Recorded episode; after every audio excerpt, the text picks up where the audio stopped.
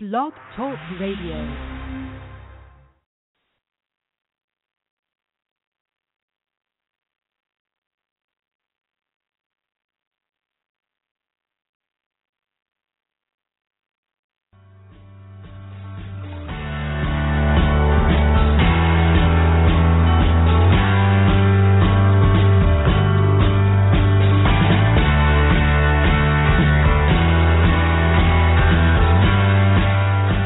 Welcome to the Natural Running Network.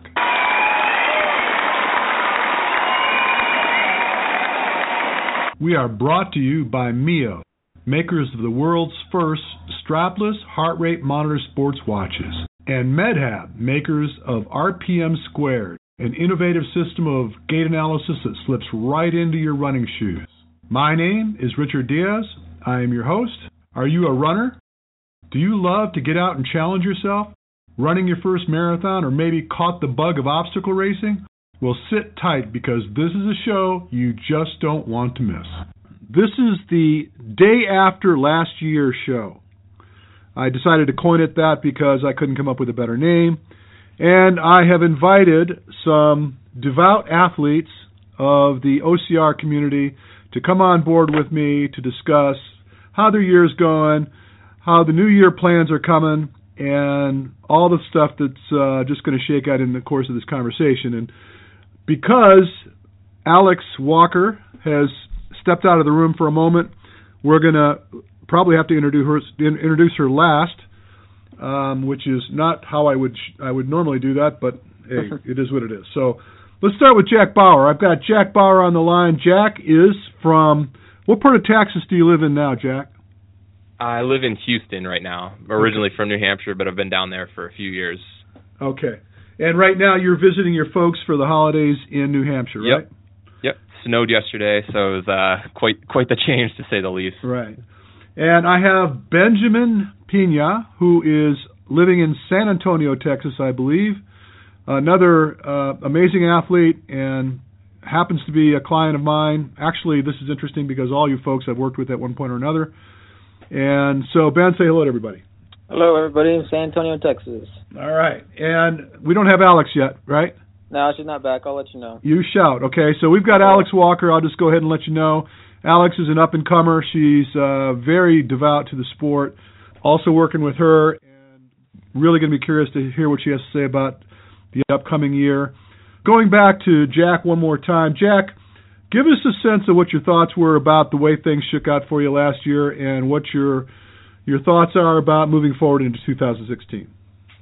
I'd say that uh, 2015 was a, a very very big learning experience because I, think that a lot more capable athletes started doing a lot of races um, before you kind of enter a warrior dash or or some of these other races and expect to get like top five or so pretty easy but the level of competition has gone up significantly. Um, and I also feel that grip strength that that's been such a huge game changer this past year. Um, and I I definitely neglected it. Um, so I've realized that it's a it's a huge thing that you need to focus on. So about halfway through last year, I decided to team up with Yancey Culp, um, who you've worked with a little bit, and he's just been hammering home how important OCR just pretty much boils down to running and grip strength. So that's that's my goals for the the next year, just to make sure that I'm I'm really good at those two areas. Well, I know from looking at the little bio you sent me that your PR for a 5K, I think it was 16. Help me out, 16 and 20, 1620. Yeah, I I got 1607 like five years ago, but I was probably 25 pounds lighter now. Um, I'm pushing 190 pounds right now, and I did a 1629 a couple weeks ago.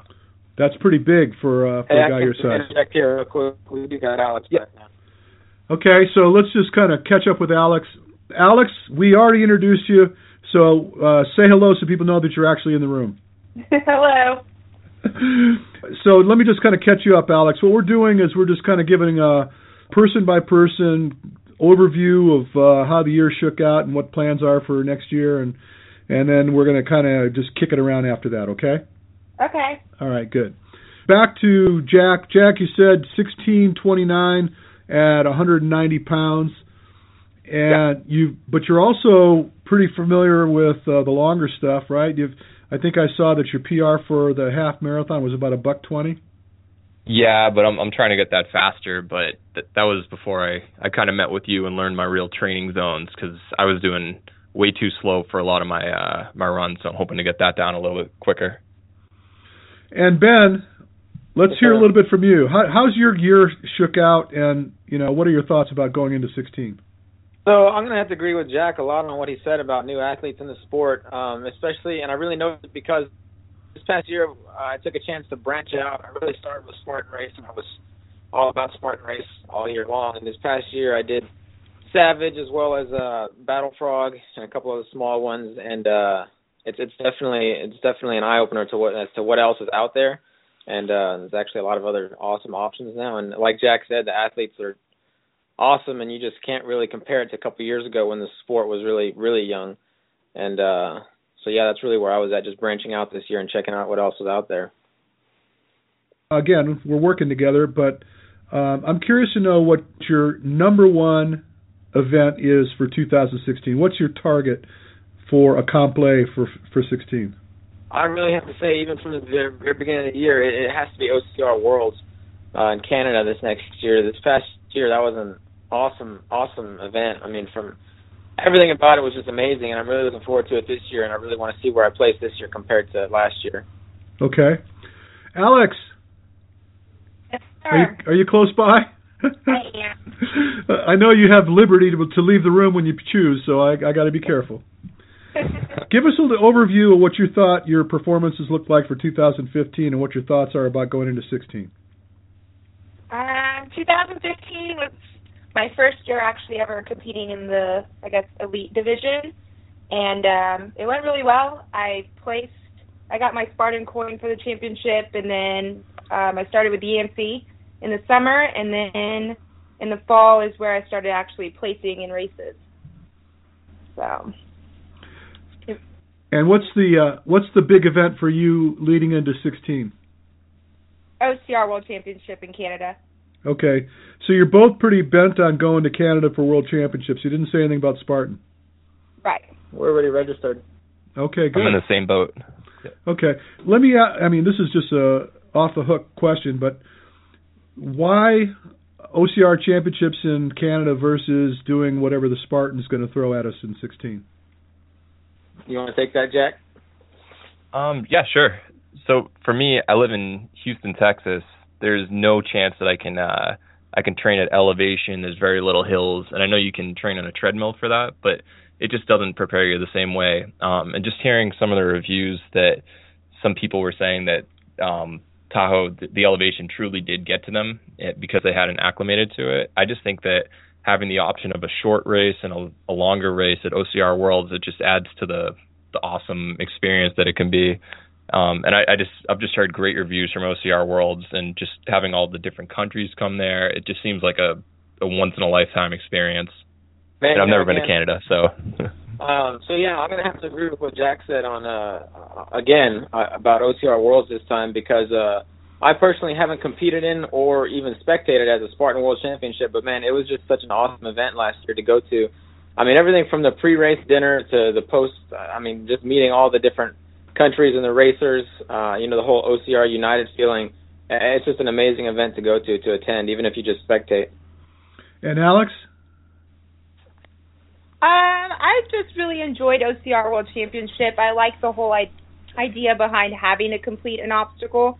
Um, I've been to Vermont when the World Championship was there, um, and Vermont, you know, Spartan does a great job at theirs, but I, I'd rather. I guess it's a game changer if someone gets stuck at an obstacle. It's kind of fun because you never know how you do end up. yeah, that's a good point. That's a good point.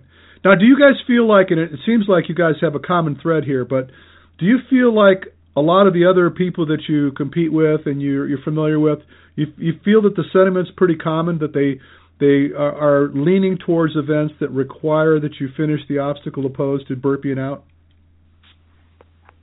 Yeah, I would definitely, Yep. I would definitely say so. I mean, the whole uh, bands over burpees thing, where uh, like Alex said, it, it's just a complete game changer. Where, and uh, I I hate to down anything about Spartan Race. It's such an amazing, you know, series. That's where I started, but um, you know, when you get to an obstacle, and you can look at it and say, "Oh, can't do that. I'm going to do 30 burpees and continue." It really changes it when you have to do the obstacle. I mean, that can be a complete first place to you know 15th place if you if you're not careful with it. So it's just a it really makes it what it needs to be. Hmm. I couldn't agree more. I, I I've been stuck on, for instance, at like a battle frog race, tip of the spear for an hour, and you know people who you normally wouldn't lose to they pass you like nothing. And it, you know what's 30 burpees it'll take you 2 to 3 minutes. That's that's such a significant time change compared to 40 minutes or an hour or whatever it takes you to get through it. And it, it just makes you strategize a lot different because you're like okay I have to save my grip strength for this because I know I'm going to have to you know get, just do a long monkey bar session or something involving a lot of grip strength. So you have to you have to plan your how you attack the race a little bit better instead of hoping that you can fly through some burpees in a couple minutes if you fail. Well, I, I have to. I guess I have to agree with you guys, and I think that what from a spectator value, um, I think it's interesting that you can potentially get a good lead and then lose it, and then feel like it's all dashed, and then all of a sudden you find the guy that got ahead of you is stuck somewhere and you pass him again. So it the whole dynamic of this ever changing lead or potential to have uh, a fault that that uh, gets in your way, and you know, it's just it, be, it becomes more entertaining. I think.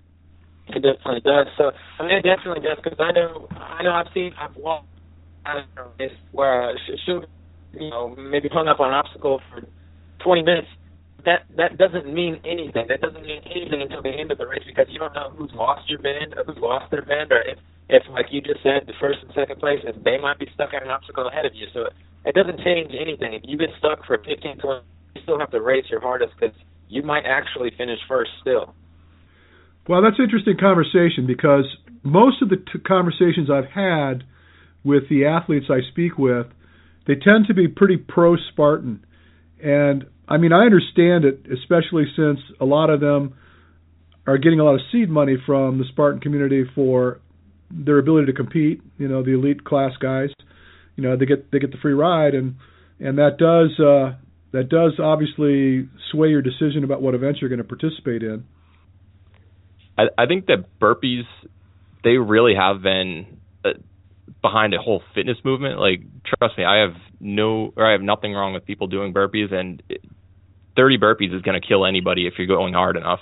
So it really is a game changer. But I do think that there's just such a different approach to having to, you know, mentally stay on the same obstacle for a half an hour in a row until you can get done with it that that that's a lot different. Um and it is kind of weird that if you if you looked at some of the OCR World Championships not a lot of the Spartan pro team people have actually gone there. I'm sure that they would have placed fine um but it seems like a lot of them they focus solely on Spartan race which under which is understandable because they're sponsored by them. But it would be a little bit different if if everyone competed this was their their whole season long goal um, and and it's mandatory obstacle completion. And I know that a lot of those guys they're they're probably not going to fail many obstacles anyway, but it would be pretty cool to see them in a race that requires it. What do you think, Alex? I definitely think it'd be interesting to see the Spartan athletes, you know, come compete in something where they have to come, you know, complete the obstacle. I think that the obstacles between the different events are bent towards a particular application too. I mean, what I'm saying is, if I was 145 pounds as a guy, I'd probably want to have an event that I can burpee out of one of the more tougher body weight to, uh, oriented obstacles. Don't you think? Definitely. So, like a guy like Max King, who's not a very big guy but can run like a deer, he's going to want to have those options to burpee out of a obstacle so that he could scorch the the run, right? Oh, for sure. That you you hear Hunter McIntyre always saying biceps win races and stuff, and I'm I'm a little bit smaller than him, but like the heavier the better in my opinion. But I, Ben's a little smaller than me, so I don't know what what do you what what approach would be better for you. So uh, I mean, I really feel like whenever you get into that topic, that's when OCR really shines. As you have to just be all around.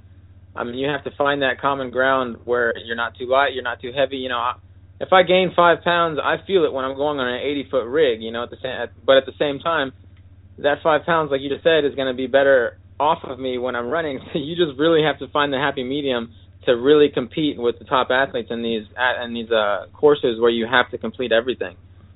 Yeah, that's a good. it's Pretty much like strength to weight ratio. You need to Right. optimize it. That's a really good point. Exactly. Yeah.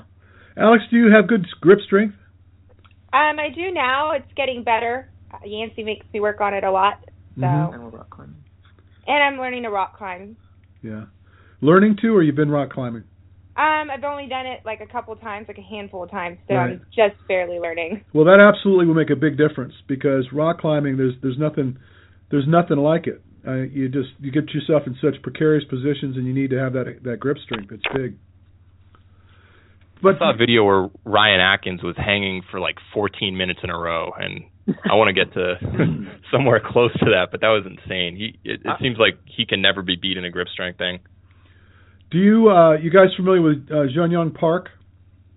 hmm I saw him at the um, at the uh, Bahamas event. Uh, anybody there? Were you guys there? Uh, I was not. Okay, so Which I was. we're we're like they have this like uh like a pagoda overhang where there's picnic tables underneath it on the beach, right? And it's probably about 25 feet long by about 10 feet wide, 15 feet wide, something like that. And uh, you know, all these guys are hanging on everything the whole time they're there. And uh, Junyong Pak goes up and he, he grabs hold of the edge of the roof, and it's like a tile roof, but there's like a little flashing on the edge of the roof that he's hanging on to with his fingertips. And you got to realize we're in the Bahamas, and it's probably about 90 some odd degrees, and that flashing is scalding hot. Yeah, hot. And he's hanging by like four fingers, and he's licking the other four fingers, going, "Ah, shit, this is hot." and, and then he then he like trades hands and licks the other fingers, then trades hands, licks the other fingers, and then proceeds to make his way around the edge of this roof, and, and he circum uh, navigates the entire thing. And everybody else that tried it fried their fingers off like in like the first five seconds and let go of it and didn't go back after it again. So I don't know whether he could hang longer than Ryan can, um, but it would be an interesting contest. Oh yeah, that would that would just be insane. I know that that completely off topic, but they had some TV show back when I was younger. It was like Man versus Beast, and they had some Olympic gymnast um try to hang on a bar longer than a chimpanzee or an orangutan, and they lasted almost a half an hour. And I was like, there's very few people alive who could do something like that, but they'd be they'd be good at OCR, I'd imagine also. The orangutan obviously lasted longer than the human, right? and it, and it, of course it didn't even re- realize it was in the contest. It was just like just chilling up on the bar. So, but yeah, the human lost. I, you know, if you're if you're a smart human, you try to like tickle the orangutan or something, to get him to uh, I drop. was going to say, punch the orangutan in the face. throw throw a banana on the floor. Well, or that might not be smart either, actually. Yeah. oh man. Okay, so interesting conversation here. Uh, the the the concept of strength to weight ratio keeps coming up, and collectively, I've been hearing from people, and I've had people ask me, you know, what what would be the most ideal strength to weight ratio, and obviously, the stronger you are relative to your weight, the better. But then it becomes a problem of energy cost, right? Yeah. So, like Jack suggested, the bigger the better. I, I don't know that I can agree with that because it yeah, costs that was a blind statement. Yeah, I agree though. it, it costs a lot more to push your body through space than it would, for example, Alex's. Mhm. Right. Testament to that would be looking at what Amelia Boone did at the world's toughest mudder. She was like in the top 10 overall, beating a lot of uh, pretty studly guys. And I just think that, you know, when it comes down to being out for a long time and energy demands being very, very high, that lighter build really starts to win the day, starts to make a big difference. I guess the the question is how do I identify the appropriate weight for myself relative to the need of strength? That's the $50,000 question, right? Right. Yeah. Absolutely. And you guys might have noticed that I posted recently about getting a resting metabolic assessment. Mhm. Right. I did see that. And it's like glossed over. Most people don't understand why that would be of any value to them. And I could tell you that for, I don't know, for years we've been doing tests like that. And essentially what it does is that you lay on a table and hopefully we do this in a fasted state. So first thing in the morning, no food in the system. And lay you down and then capture a gas analysis for 15 minutes. And what it does is it determines how many calories your body would require if you were to do nothing at all. Right. And they do this quite a lot in hospitals where they have patients that have had had traumas or in a coma or something like that. Need to feed them. Yeah, yeah. How much to feed them and what the requirements look like. But um, we do the test because when we identify what the system requires just to be maintained, then you can start taking into account the level of activity that you're involved in, and then the caloric expense associated with that, and then truly how many calories you should be getting. And then you start to develop uh, meal plans around it. So you start thinking about how many calories you should be getting relative to the point in the day, how many calories from carbohydrate versus protein and fat. And you can really get to a pretty clean place where uh, if your goal is to drop body fat, you can do a better job at that. Where a lot of times when people think in terms of just trying to lose weight, the first thing they do is they cut their calories back. And then if you cut your calories too far back, then you get into trouble because you start sacrificing lean tissue. Mm-hmm. Right. So I, I haven't had a chance to really grab an OCR athlete and put them through that process where we really try to get very, very finite about the amount of food when they get it, type of foods they're going to consume relative to what their body requires, and track it over time. But I would believe that that's probably that would put you where you need to be. I think it would put you a lot closer to where you need to be in an approach.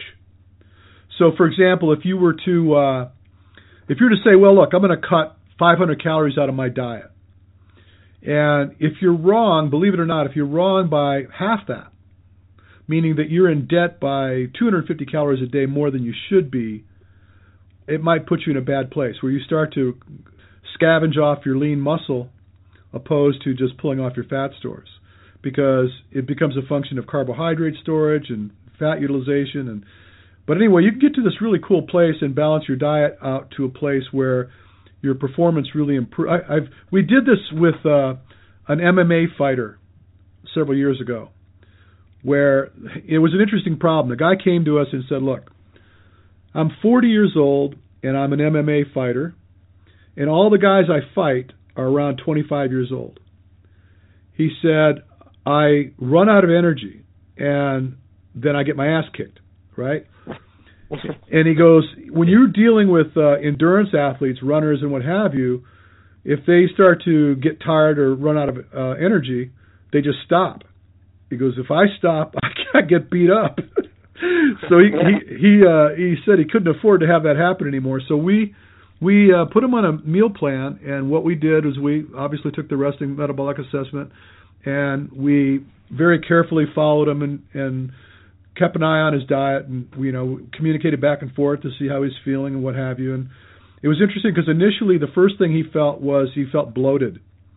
He felt like he was really puffy, and yeah. the reason that happened was because he had been really in a very heavily carb restricted diet uh, pretty much high protein, really, really cut the carbs out. Looked great, but wasn't functioning very well. And okay. putting putting carbs back in his life really had an adverse influence over him for the first week or so. But then all that water started to fall off, and then he started to show up again. His body was starting to look lean again, and his performance started to improve. And he was back in the game. He was starting to win fights, and, and things were turning his way. And there wasn't really a big shift in it, his body weight. He lost maybe five, ten pounds, and initially gained five, then lost five, then gained five, and he kind of settled down. But his energy levels really, really took hold, and he started to perform a whole lot better. And what's what's interesting about all this conversation, in my mind, is that from an outward perspective, like I look at Jack, you know, Jack's a specimen. He may not be aware that he's not getting enough fuel, and that could be a costly dilemma over time. Yeah. Um, or you know, any of you for that matter. I just have a question on that. Yeah. Um, in terms of like strength to weight ratio and body fat. Um, I think it kind of ties into our goals for next year. How we're all looking for the OCR World Championships. That's kind of our our A race, and that's in Toronto in October. So it's going to be a little bit colder. All these races they tend to be late fall or early fall or so, and in a colder environment. So most people think when if you want to have a better strength to weight ratio, you need to get your weight down, your body fat percent lower, just so you don't have much extra on you. But for these colder races, it seems like if you're too lean, it's really going to be detrimental to you because you know you're you just can't stay warm. And uh, do you have any any comments on that? Well, if there's like a certain point. I think the uh, the interesting thing about what you said was being where we are today, and your game being in October. So uh, having game face on by October, and then mm. looking at the scenario being that you're going to be in a colder environment, what should you do? So a lot of things can happen between now and October. What I would think is opposed to what is very typical, and what I'm seeing a lot of is that you get a lot of guys that are they're either the the switch is on or the switch is off. I mean, they're like all into something or they're off of it completely. And what I'm referring to is either these fat adapted diets or going completely vegan and all these drastic approaches to try to improve or change their body composition.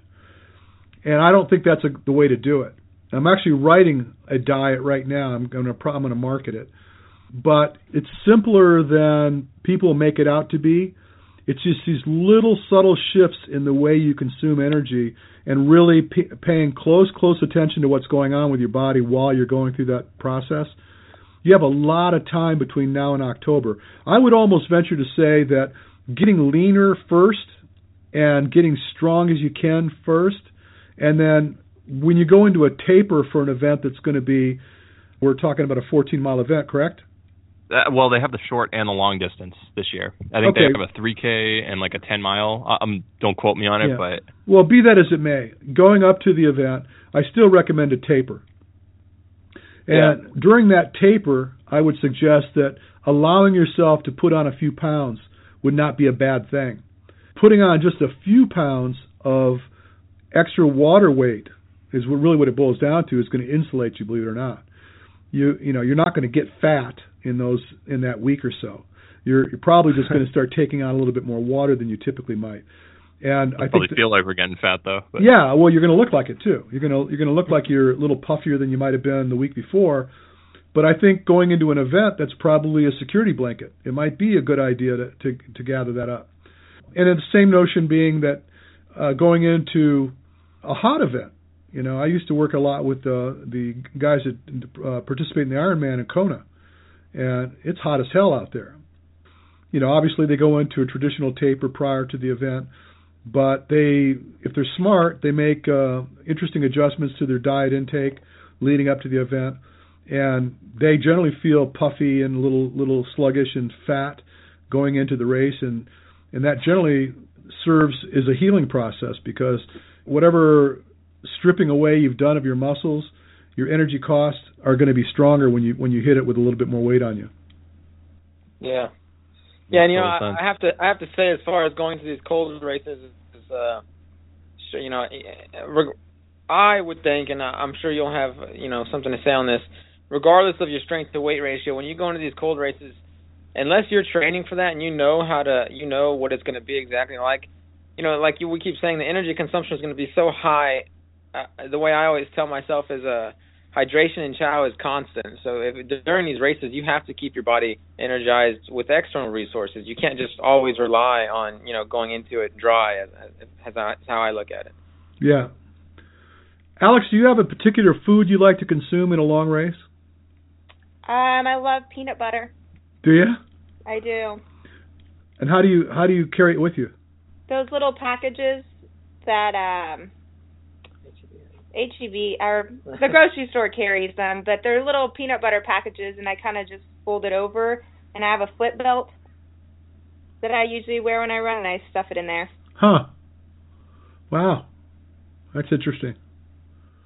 I think this past OCR World Championship, I like had a bunch left over, so when runners would run by, I handed them to them. So. What led you to that?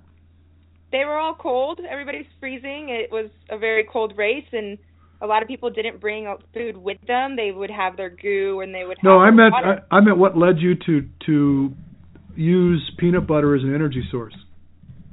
I don't know. I guess with running, and somebody had mentioned like to eat it. Um, and then when I went to Vermont for the Ultra Beast, someone handed it to me as well, and I it made me feel so much better. I was cold there, and I warmed up real quick, and ever since then, I I just always used it. Huh. How long does it take for you to start noticing the difference? Um, usually about 15 to 30 minutes it'll hit me. They're, it's not quick, but Yeah, that was my concern. Is that when you get to a place where you think you need it, um, you, it, you don't want to have to wait 30 minutes to get it, right? Right, but I usually time it like I know my body where it's at, I guess, in the race, and so usually about three miles in, I'll have a goo. Six miles in, I'll have peanut butter. Like I know where, more or less, throughout the race where I can and cannot take Huh. it in before I feel miserable. Huh. Do you prefer chunky or smooth? Smooth when I'm eating it. oh my god. You know, I've seen so many different things used on a race course. You guys are too young to remember, but back in the day when we were doing triathlons, um, there was no such thing as these energy replacement products. There was, uh, I mean, this is before even Power Bar showed up on the scene, and the race courses had de-fizzed Coke.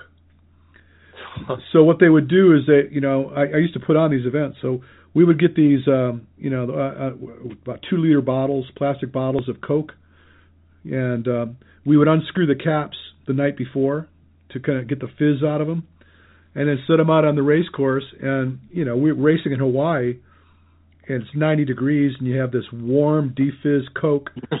You know, and, uh, it works. I mean, Sounds it's delicious. Funny, it's funny you say that because uh the only other the only time that I've seen something like that is when I was in the Marines.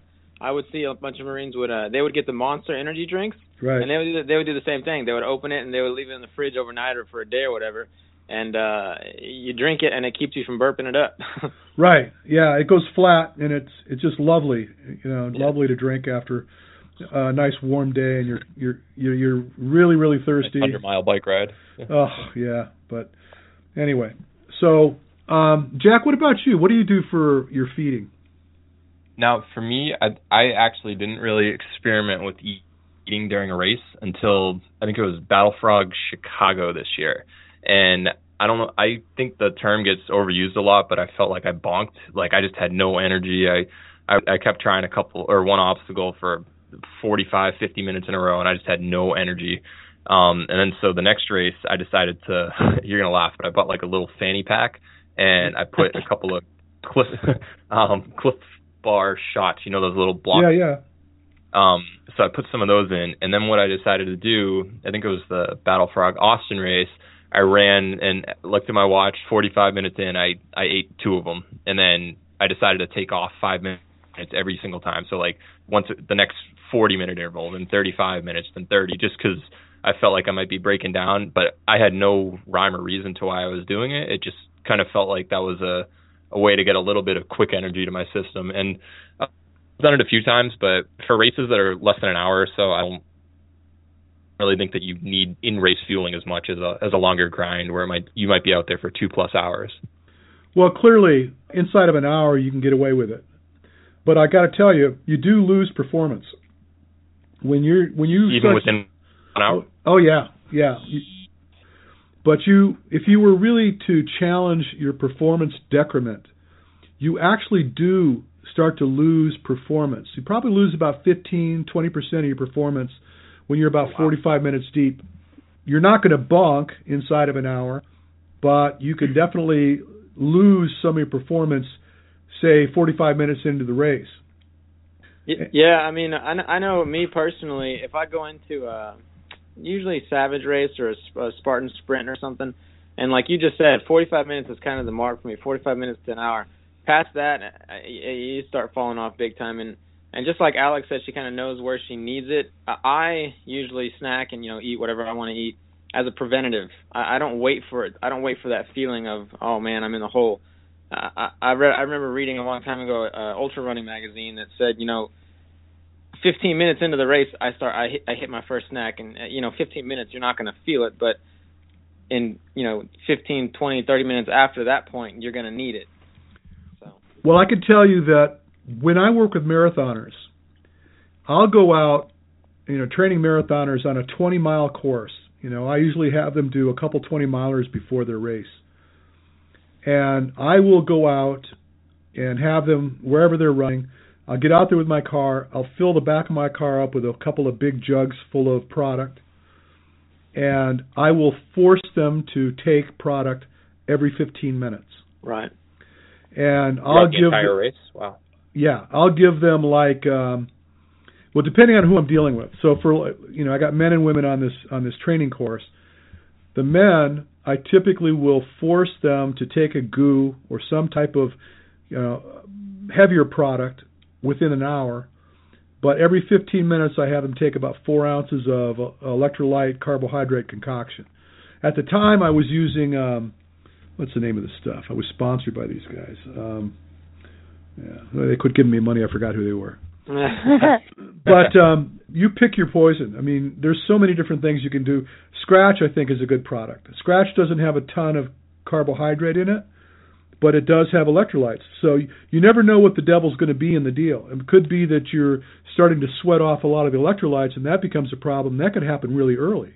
You know, if it's hot enough out or even cold enough out, you could end up really dumping a lot of electrolytes out, start cramping up, or your performance starts to fall off. And it's not a function of energy; it's a function of electrolyte imbalance. So I'll have guys take product on, and they'll fight me all through it. You know, I'm saying, take it. No, I don't know. I'm good. I don't need it. I just gave it to me a little while ago. I said, just drink it. And then two hours deep, they're thanking me because they're feeling so much better. Yeah, you know, you know what you're reminding me of is uh, that's a big thing that that all of the pit crew at World's Toughest Mudder it's beat into them. So your racers are not going to want to eat. They're not going to feel like they need it. But as a pit crew, you have to be the one telling them, eat it, eat it, eat it, take it, take it, take it, because your body needs it. That's right. You don't want to wait till you start to notice there's a problem because it takes a lot longer to fix the problem after you start to notice it. Right. It's So- kind of kind of like if your your peas yellow, you're already dehydrated. Like Right. it, you you were dehydrated a long time before that. So Right. if you can have a little preventative measure before that, that makes more sense. Well, and then it becomes a problem with the obstacle racing. Obviously, it's not very easy to carry uh, water bottles or what have you. You know, you could carry these um, CamelBaks. CamelBak, yeah. You can you could use a CamelBak. A lot of people don't like putting product in their CamelBak because it's hard to clean. But you can uh, if you can just make a conscious effort, even to take a little squirt before you get on a, a rig or before you get onto an obstacle, or you know just just a little bit. You don't need much because the way the hierarchy works with your energy cost is that your body starts to slave off the bloodstream first. So if you can keep your bloodstream topped off, and that's just little bits of sugar in your system, you will conserve the glycogen stores in the muscle. Uh, when you get to the place where you're you've stripped all the sugar out of your blood and it starts going after the muscle, then you got a problem because then you're really starting to put a dent in your energy cost. So just even if it seems like it's not doing that much for you, it does keep you in a better place. Yeah, that's what uh that's what that Navy SEAL that was on your show was saying. He pops a bubble gum in every now and then, just a little bit of sugar to. Yeah, that was an Keep interesting conversation. I I think that uh, I could see where bubblegum might work. I don't know. I hate to get it stuck in my throat. yeah. yeah. I've I've chewed on craisins and just little tiny quick things like that a couple times and it just I think it's more of a mental thing. You're like, "Oh, okay, here's some food. I can relax a little bit." Like that I've sort of got that feeling. The Skratch Labs has this new product that's called Fruit Drops, and it's basically what it says. It's it's like natural fruit. What the heck was that? What an awful song. Somebody might may or may not have played on their phone. For It's going to take about four hours for me to edit this show. I'm so sorry. but anyway, uh, the fruit drops from Skratch Labs, it's just natural fruit. It's not even encased in any kind of wax. They talked about like the shot blocks you were talking about earlier. They're they're actually waxy, and it kind of gets in your mouth and it's kind of gacky after a while. Huh. And, and I've tried them because they sent me some, and I've tried them. Unbelievable! I couldn't believe uh, how much difference the energy uh, repayment was for me. And I'm a big guy. Uh, I just ate like a li- you know just nibbling on a bag of these fruit drops. I was golden after a couple hours. It was it actually worked out pretty well. That's really cool. I'm And interested in that. called You'll have Skratch.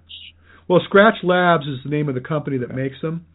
They actually have some really cool stuff. If you're into more holistic stuff, they've got um, a couple cookbooks that they created, and one of them is called Feed Zone Portables, and it's just foods that you could create yourself.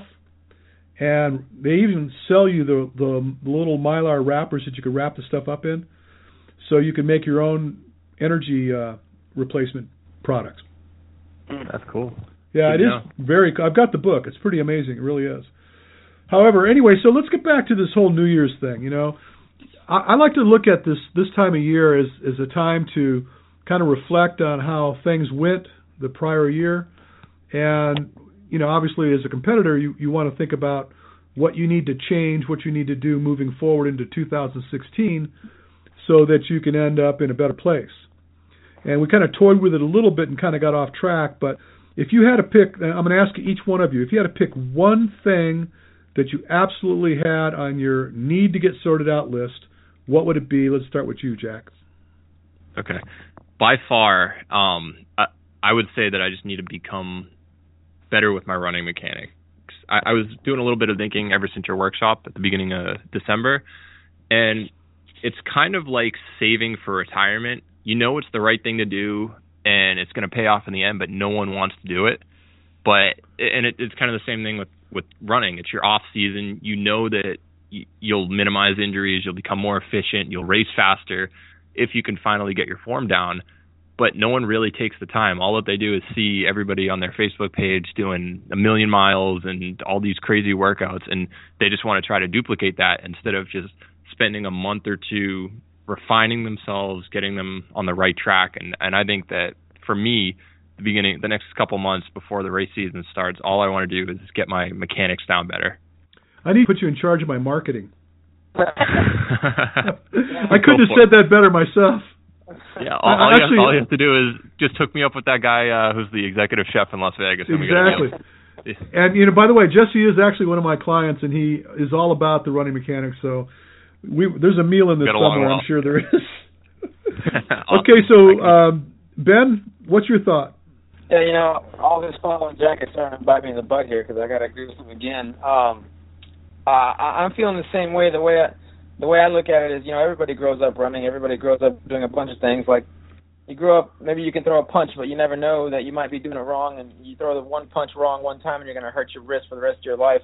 It's just like running. You know, you grow up running on the playground, but you might have been doing it wrong your whole life, and it's kind of biting me in the butt right now because I've been doing some, I've been making some mistakes in my running myself, and I'm kind of, you know, paying for it right now. But just like Jack said, you have to take the time to refine it before, uh, before you can continue. I, I, in your clinic, uh, put it the way you expound on something that's wrong. So you know, if you're running, you want to run more, you want to run faster. Make sure you get it right before you do either of those, because it's just going to hurt you in the end.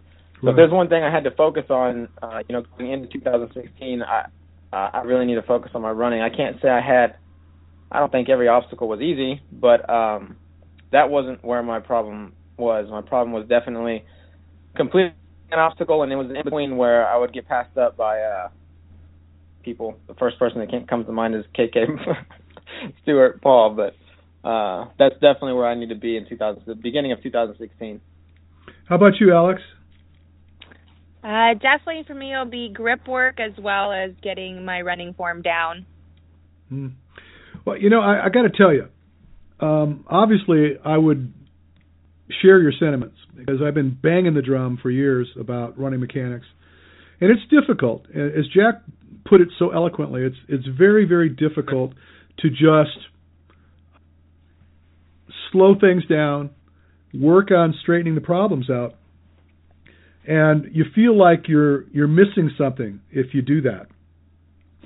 And I find just through my own experience, I mean, you guys, uh, I know I'm new to you, but I've been doing this a long time, and I've been doing it, uh, you know, for a better part of a year with OCR athletes, but have been doing this with runners and triathletes for several years.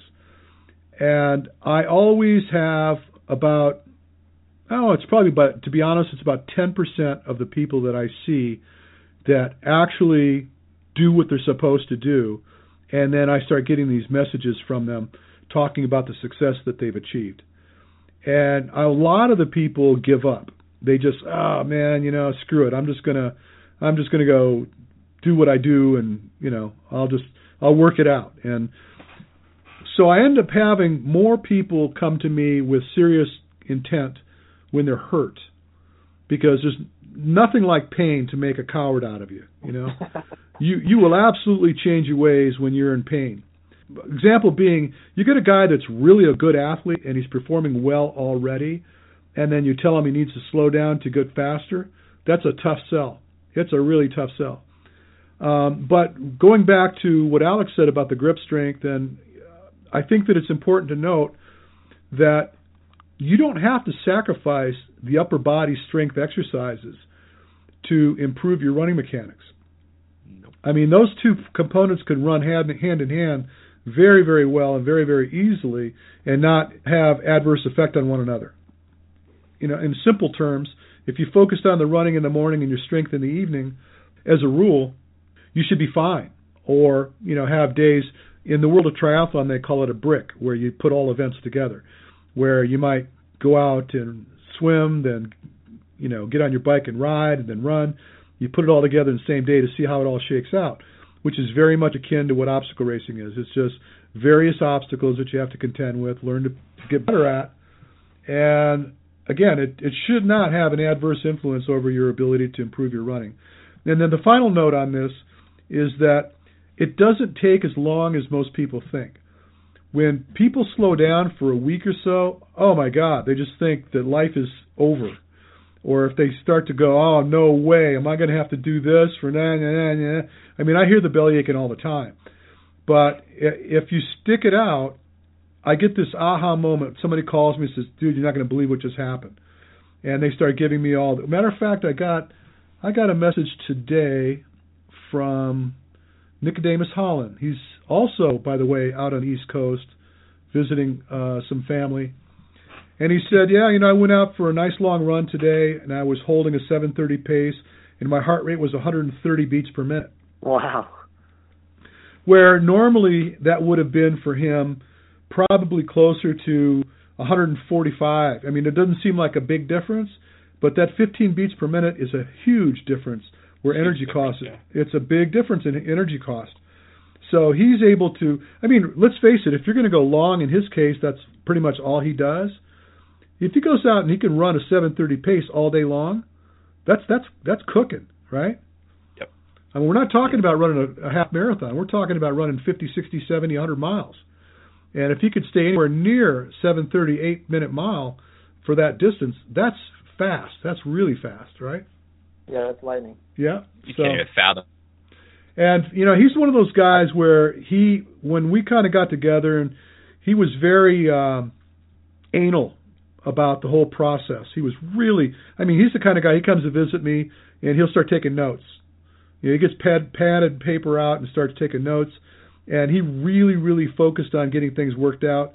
And the day that you saw him running, actually both him and Miguel, um, they looked good. I mean, at speed, these guys were running like a deer. Their the contact points were good, and I haven't known those guys that long. I mean, to be honest with you, I've only worked with Miguel uh, for a pretty short period of time.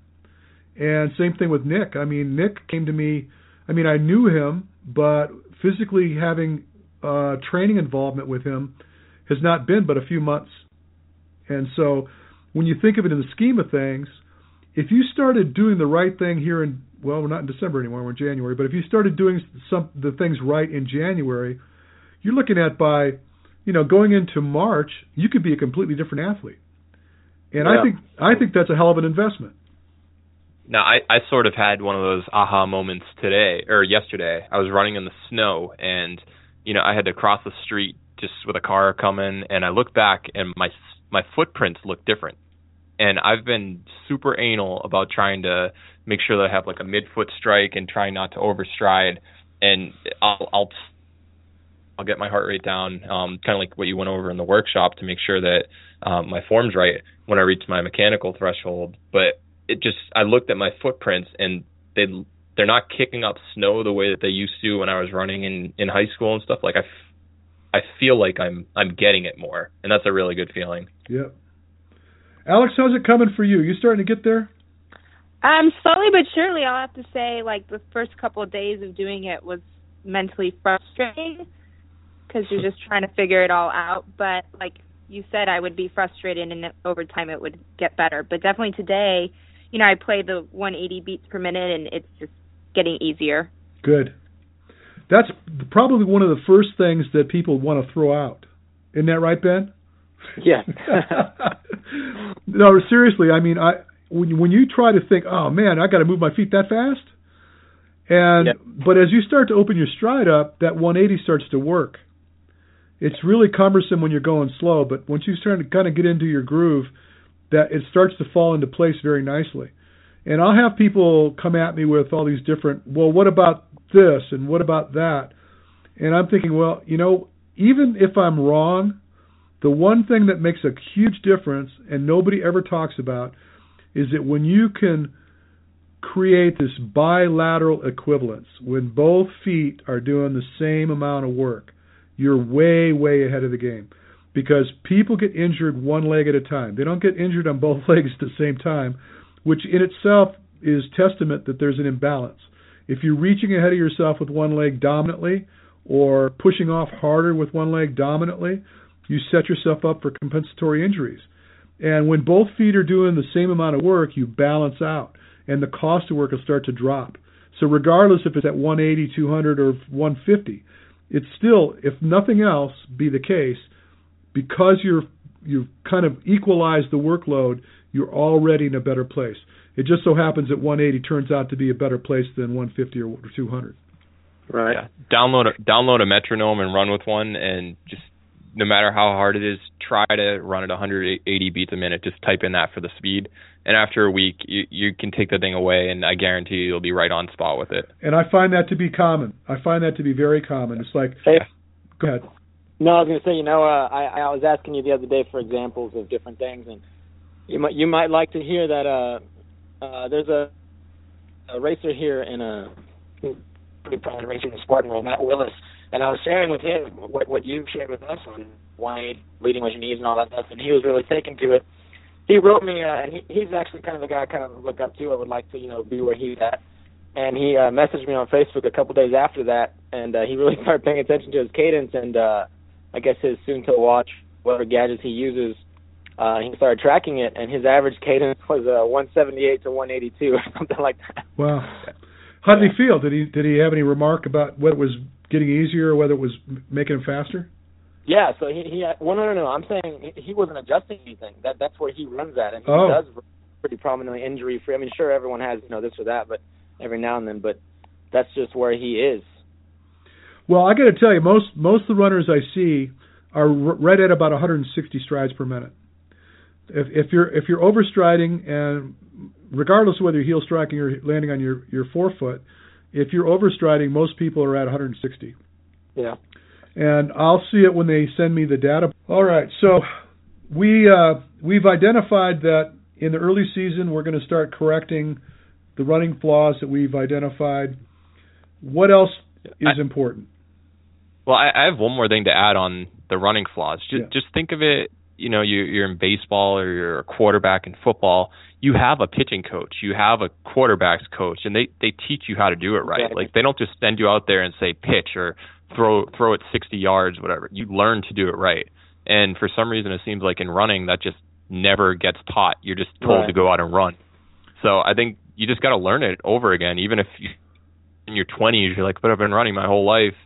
You've probably been doing it wrong, like Ben said, and humbling, like seeing a breakdown how you've when you just to prove that you've been doing it wrong. But you just got to take that time as as hard as it will be, even if you're going a couple minutes slower per mile at the beginning. It'll it'll pay off a ton, and I'm I'm sure of that. On that note, I got to share with you that um, I work with kids, and I get I work with kids that are in high school level, cross country, uh, sometimes in soccer, track and field, and I go through the same minutia that I went with you guys. I'll do a video analysis of the way they're moving, and then I'll show them all the mistakes they're making, and I'll get kids that are pretty good runners. I'm talking about fast runners, and they're looking at competing at a very high level, looking at potentially uh, scholarship opportunities. and the parents are all proud. Oh, B- Billy can run this fast and blah blah blah, and they always want to throw the stats at me. And I'm looking at him going, well, you know what? I got to be honest with you, kid. He runs like crap. and I show them what's going on, and I show them what's going wrong, and I show them how to fix it, and then we set about doing the work. And with kids um, that I work with, you know, they're not at a distance. They generally live within driving range, and I'll see them often. You know, I'll, usually I schedule them for about eight personal sessions where they come and see me, and sometimes it's like twice a week. It gets down to once a week. Some of them go longer than the eight sessions. After usually after they they have their aha moment and everybody starts to notice, oh oh crap, he's now he's flying. Uh, is when the parents want to get their wallet back out again. But um, it's it's really interesting that the the point you made about you know having a coach that is very specific to the the the talent or the sport. Where in cross country, what you typically find, and I apologize to anyone that's listening to this that might think I'm bagging on cross country coaches, but they typically are in that position because they ran in school and they learned how to run from their running coach who ran in school. And you can go back 50 years as to where their education came from for the way they run. And nobody really talked about how to run 50 years ago. And quite frankly, if you go far enough back, the type of running shoes that athletes wore back then were all neutral and pretty much flat, zero drop type shoes. And it was a rare occasion where a guy would run on his heels back then. But, you know, in the 80s, when they started manufacturing shoes that had elevated heels and all this cushioning, it kind of changed the game. And now everybody's running on their heels, or at least at least used to be. I, if I go back five years, it was a, a, a really sore point with most uh, running shops. They had you know, they had the Brooks Beast and all these you know bizarre uh, shoes to correct the way you're moving, and everybody ran like crap, and people were getting hurt, and the kids don't get hurt because the kids usually only weigh a buck five, right? I, I, you know, I mean, I got a kid I'm working with right now. He's a cross country runner. He's uh, going to be a senior this year coming up. He weighs 123 pounds, right? he can run six minute miles all day long, but that's not what he needs to run. He's got to run sub five if he wants to if he wants to get an education. And it's by the way, if you've been paying attention to the competition for scholarships for cross country running is massive now. There's a lot of fast runners out there. We had we had three total scholarships at University of New Hampshire for my team, like split up amongst everybody. So it, it's and that's a smaller school, but like it, you have to be pretty, pretty good to get one. What what were the times to qualify for a scholarship? What they look at? I mean, we had we had some guy who was like a 151, 800 guy. Um, a couple guys ended up running low 14s in college, but it, it was mainly you know you'd get a, a quarter scholarship to someone else, a quarter here. It wasn't like three three people got everything. They tried splitting it up, but they they they were definitely faster times, and six minute pace wouldn't cut it. Well, there's a there's a private school here in California, very near me in Ojai it's a very expensive, very exclusive private school. And the the running coach there has been there for probably 30, 40 years. And I got one of their it was a girl actually that came to me and you know their focus was to try to get her faster. They didn't think there was any issue with the way she ran. But she turned out to be well, you know, take this back. I'm I'm think, talking about the wrong girl. The first girl that came to me was referred to me by an orthopedic surgeon because she had broken her tibia. And she broke it playing soccer. But she was also a cross country runner and they basically wrote her off. It was like mid season she's not going to be able to run anymore. I got her running again and she ended up getting a scholarship at the university of oregon i think it was. Wow. And she she was a senior when i got her and she was already mid season in across country and she went from like very despondent inability to run and we got her back in the game and she crushed it. She was we got her off her heels got her moving better and she started moving faster. And then the coach identified that there was something going on with what I was doing and then there there I started to get this stream of kids from that very same school that would come down to see me and and we worked with them and after it, it was like uh you know the game at Chuck E. Cheese. I don't know if you guys have a Chuck E. Cheese franchise in, yeah. in Texas. but where they, you know, they yeah, got my that. friend used to be the mouse. yeah, they've got that game called Whack a Mole. Yeah. You know, where the heads pop up, and well, the kids that I worked with, their heads never popped up when they're running on the track. I mean, I, I physically went down and videoed the entire team running, and the, there were three or four kids that I worked with out of the out of the group were sailing. There was no bounce at all in the way they were moving, and you could you could pick them out. It was like if you painted them black, you it, it would have been that obvious to you what they looked like relative to what the rest of the team was looking like.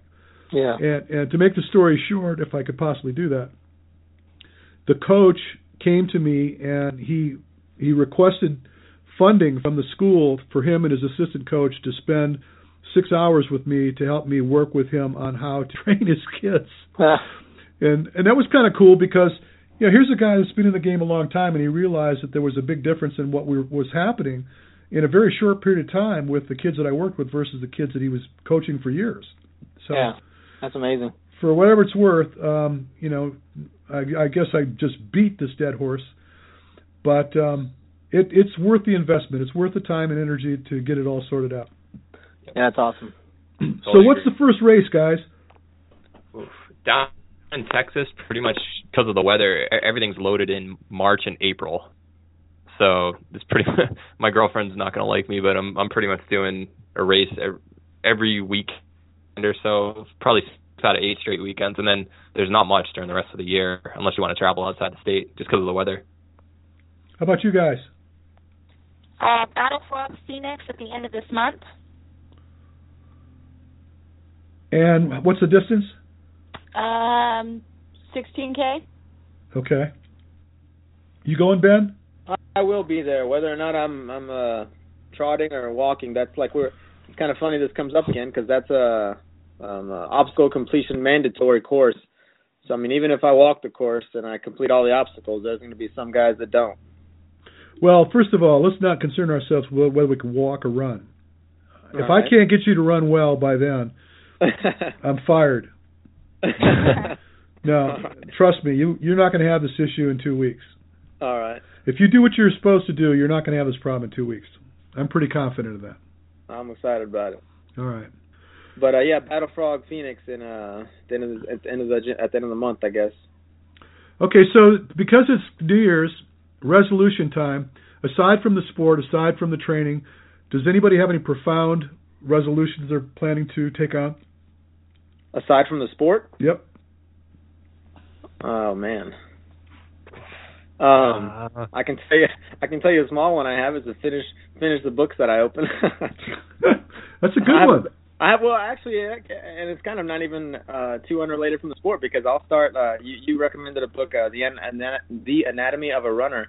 Um, uh, that that's next on my list. I just have a bad habit of opening a book and then starting another one before I finish the previous. Did you get the book?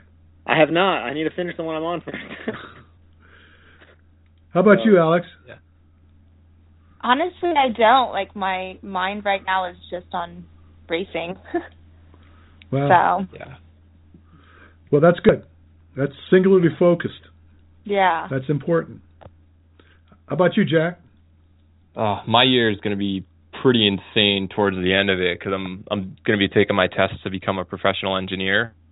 Uh, when you have four years of experience, that's when you're able to take it, and you get a lot more responsibility. When the week after uh, OCR World Championships in Canada, and the week before, o- or okay, so OCR Worlds is like October 15th.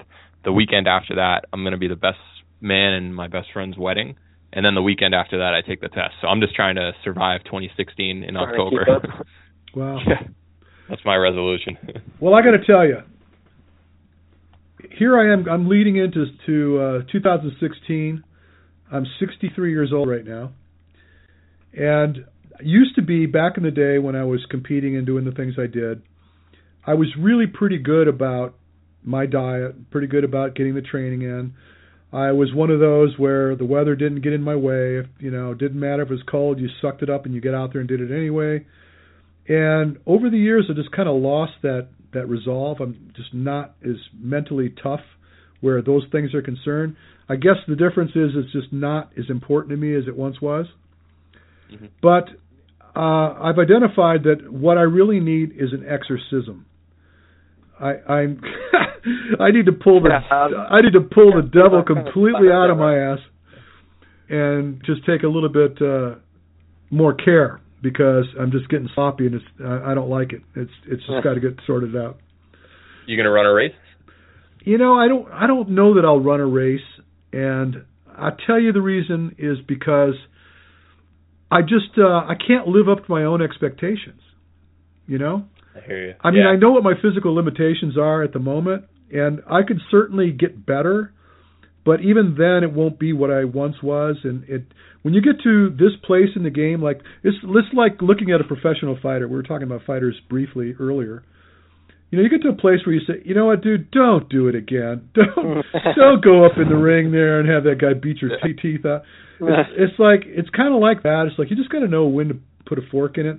Now, the, the good news for me is I live vicariously through the athletes I work with. I'm Right. I'm very fortunate in that I really enjoy what I do. And when I work with athletes and I help them to get to a better place, that's my reward. And so, it, to be honest with you, I get pissed off when I've invested time in an athlete and they just kind of blow it off. You know, just decide, ah, screw it, I'm not gonna, I'm not gonna worry Yeah. about it this year. And I'm thinking, you bitch! After after all the time and energy and loss of sleep that I had trying to get you to a better place, you decide you don't want to play anymore. Yeah. You know what I mean? It's like you Yeah. want to So true. Uh, so, uh, but I, I do. I, I have my opportunity to get my yayas out, and this has been, you know, reflecting on 2015. It was a, it was a really, really interesting year for me. Um, by no means was it a financial boon, but um, I met a lot of. I'm listening to you guys right now, talking to you guys right now. These are all new folks in my world that I, I've met so many athletes over the course this year, and I really enjoy the whole obstacle racing community because, as I'm sure you'll share with me, is that relative to all the other sports, it's a different type of mentality. I think it was uh, uh, Matt Campione.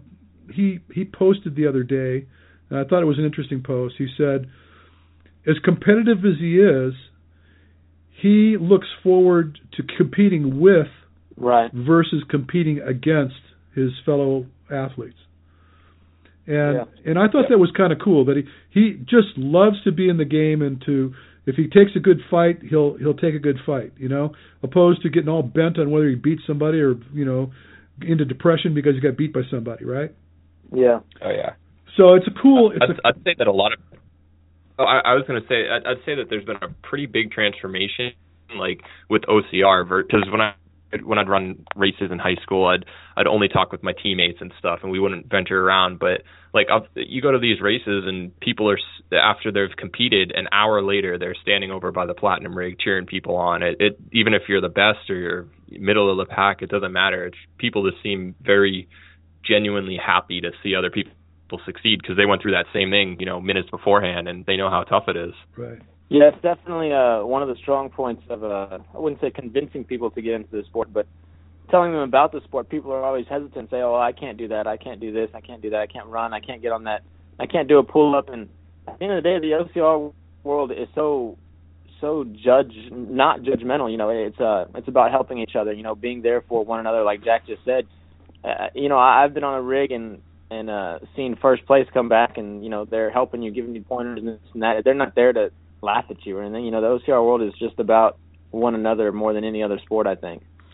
I, I need to get a team, a relay team, and the relay team would be responsible for relaying my ass through the course.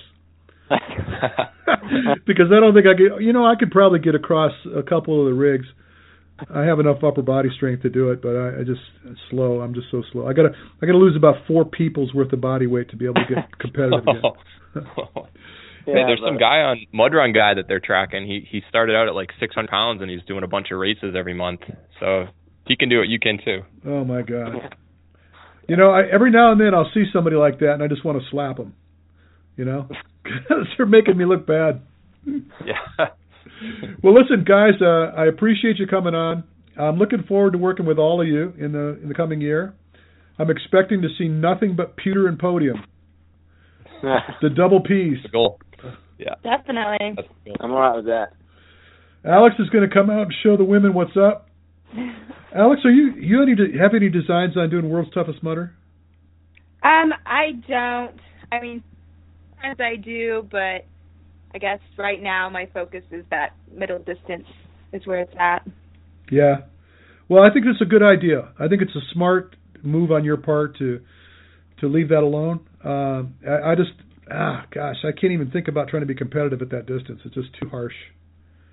You know, I, I'd rather I like race horses. I like people that are going to throw down hard for a few hours and uh, the, just the complexity of the sport at that point is much more entertaining to me than suffering Mhm. through 24 hours with a gruel. Yeah. Yeah. Yeah, I mean, World Toughest Mudder is definitely a beast, and it is a beast. You can't approach it any other way. It's gonna, it's gonna get at you. Yeah. Yeah, you might look at them and they're going two miles an hour, but you know, doing that for a day in a row, huge respect for that. yeah. Well, listen, guys, uh, we're going to cut this out, and uh, I'll be talking to you soon. And Happy New Year. All right, happy New Year, everybody. All right. Cheers. Thanks for having us on. You bet. Well, friends, it's time to bring another show to a close. Be sure and tune in to us next week. We've got a lot of great content in store for you. I want you to tell your friends to check us out. You can always find us on Facebook. Simply go search the Natural Running Network, drop us a message. I'd love to learn more about you and the things you do. And until then, you have an amazing day.